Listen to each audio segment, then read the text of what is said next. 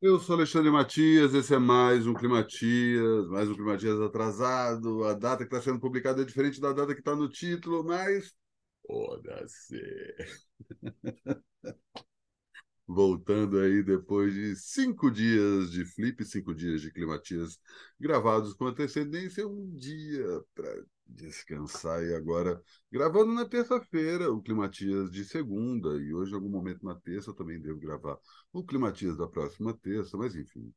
Chegando aos finalmente desse programa, a contagem regressiva, cada dia que se passa se torna mais pesada para minha cabeça, mas te digo que ficar cinco dias sem fazer o Climatias me deu uma tranquilidade e ao mesmo tempo eu pensando que tipo daqui para frente vai ser assim é isso, eu já falei, né? O Climatias acaba, mas meu canal continua. Eu estou suspendendo, inclusive, até o fim do Climatias, os outros programas para conseguir fechar uma grade de programação bonitinho para dezembro. Afinal de contas, entra um pouquinho em dezembro, só ali, um pedacinho de cara, para conseguir finalmente terminar com o Climatias essa jornada de mil dias que comecei no dia 17 de março de 2020, que está com pouquíssimos dias, literalmente seus dias contados, né? E pouquíssimos dias contados. Mas eu não vim falar do fim do Climatias apenas e vim recapitular aí onde estava nesses últimos cinco dias, se você acompanhou as minhas redes sociais, especificamente meu Instagram e mais especificamente a rede social que estive comandando aí nesses últimos cinco dias. Se você foi impactado por algum vídeo produzido pelo, pela própria Flip, saiba que fui eu que estava ali por trás da coordenação disso. Cargo que já exerço aí há quase 10 anos, na verdade. Essa é a sétima Flip que eu faço, é, tomando conta das redes sociais.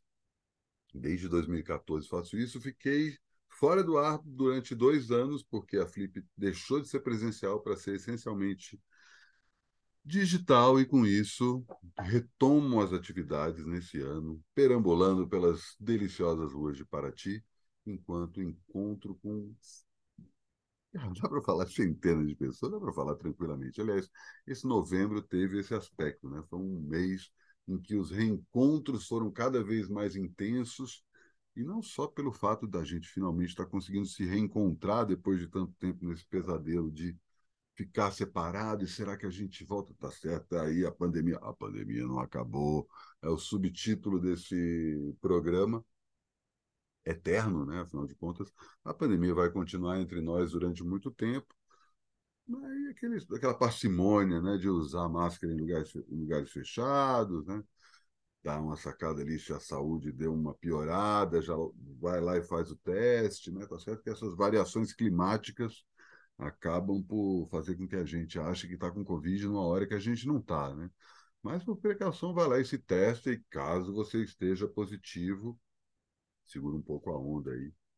E foi exatamente o que aconteceu agora, né? Eu estava, inclusive, marcado aí nesse dia 1 de dezembro, uma das atrações dos 27 anos do Trabalho Sujo era justamente o curso que eu vou fazer com o Marcelo Costa e com a Roberta Martinelli, a gente teve que suspender o curso nesse dia primeiro, porque quando estive na Flip, Marcelo teve Covid, pediu para segurar a onda, ele já testou positivo, é negativo, melhor dizendo, graças a Deus, felizmente nada grave, mas a gente pensou, bom, já adiamos e tal, então quem se inscreveu já foi avisado com antecedência, quem não se inscreveu pode se inscrever ainda, o link para inscrição está aí. Na descrição do vídeo, acontece agora dia 15 daqui a duas semanas e dois dias, e nessa terça-feira também tem show do Tiago Oliveira, vocalista do Maglore, que está voltando aí aos palcos em seu formato solo pela primeira vez nesse momento de pandemia, pós-pandemia, né? Pós-pandemia não no sentido que a pandemia acabou, né? Pós-pandemia desde que a pandemia esteve conosco. Ele voltou já com as atividades de sua banda, inclusive lançou um discaço, o disco 5, escrito em numeral romano. Retomou, claro, as atividades dos palcos, mas seu trabalho solo tinha ficado em segundo plano. Ele anunciou que ia fazer show solo e praticamente esgotaram os ingressos rapidinho. Mas se tiver afim de chegar lá, cola lá no centro da Terra que dá para. De repente alguém desiste, né? O show começa pontualmente às oito. Tomara que ele escute a tempo a ponto de conseguir chegar lá na hora. É, mas estava falando da Flip, né? Então, reencontro com as pessoas na Flip, não só em relação à Flip, mas nesse mês de novembro, né? Eu tive a oportunidade de participar de três grandes eventos coletivos que, no fim das contas, fez com que eu pudesse me reencontrar com grandes amigos de vários lugares do Brasil. Né? Primeiro, a vitória do Lula, a celebração da vitória do Lula ali na Paulista, né? No dia anterior já tinha tido um grande encontro, uma grande catarse coletiva com a presença do próprio Lula, com Haddad, Alckmin, Marina Silva, Mujica, todo mundo ali. Um dia incrível, um dia histórico. Dia seguinte, eleição, Lula ganha, todo mundo na Paulista, aquela sensação maravilhosa que não só não vamos mais cogitar a possibilidade de Jair Bolsonaro como presidente da República, como finalmente conseguimos reconstruir o futuro, e eu acho que isso acabou permeando todo o mês de novembro a gente começou a tatear de volta o, a perspectiva de futuro que a gente tinha, tinha jogado fora, né, no lixo. E aí isso acontece aqui em São Paulo, né, como acontece em todo o Brasil. Né? E em todo o Brasil a gente teve uma série de festivais, teve Radioca em Salvador, Rasgam em Belém, Coquetel Molotov no Recife, teve o Morrodália, vários festivais acontecendo ao mesmo tempo e certamente passaram por esse momento aí de reencontro pós-eleição do Lula, que realmente dá todo um novo sabor.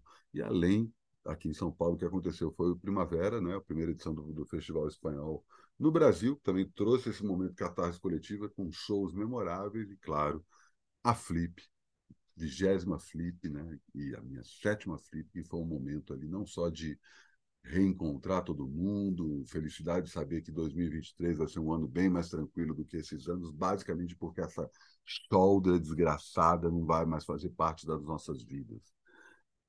É continuar aí, né? E a gente não pode deixar fingir que não está ali, né? Não custa aí baixar um Argentina 1985 na cabeça desses milico, botar esse bando de bolsonarista na cadeia, né? Não tem esse papo de anistia e, ao mesmo tempo, vamos lá reconstruir. Tem o fato de a gente se reencontrar em eventos de cultura, né, num país que está sem Ministério da Cultura e às vésperas de ter um novo ministério que realmente vai dar novos rumos para a gente, de uma forma bem ampla, fez com que a Flip também se tornasse um, um evento catástrofe. Primeira Flip desde junho de 2019, então você imagina quanto isso estava represado. E uma Flip que, por conta de é, baixo orçamento, né? afinal de contas, não tem dinheiro para a cultura no mercado no Brasil em 2022, acabou por escolher artistas de menor repercussão, mas isso foi ótimo, por outro lado. Né? Artistas que não necessariamente são popstar em suas áreas, artistas de autores e autoras de editoras pequenas, gente que está começando, gente que está começando e já fazendo muito barulho, puxando discussões sobre temas que já, já estiveram na Flip aí em vários outros momentos, especificamente nas curadorias, tanto do Paulo Werneck quanto da José Leguiar, mas que foram amplificados aí por conta desses dois últimos anos que a gente atravessou, e eu estou falando que eu brinco que é a flip de não ficção, né? quando a gente começa a falar de assuntos que, embora alguns deles acabem resvalando na ficção e na poesia, também estão muito com os pés na realidade que a gente está vivendo. Né?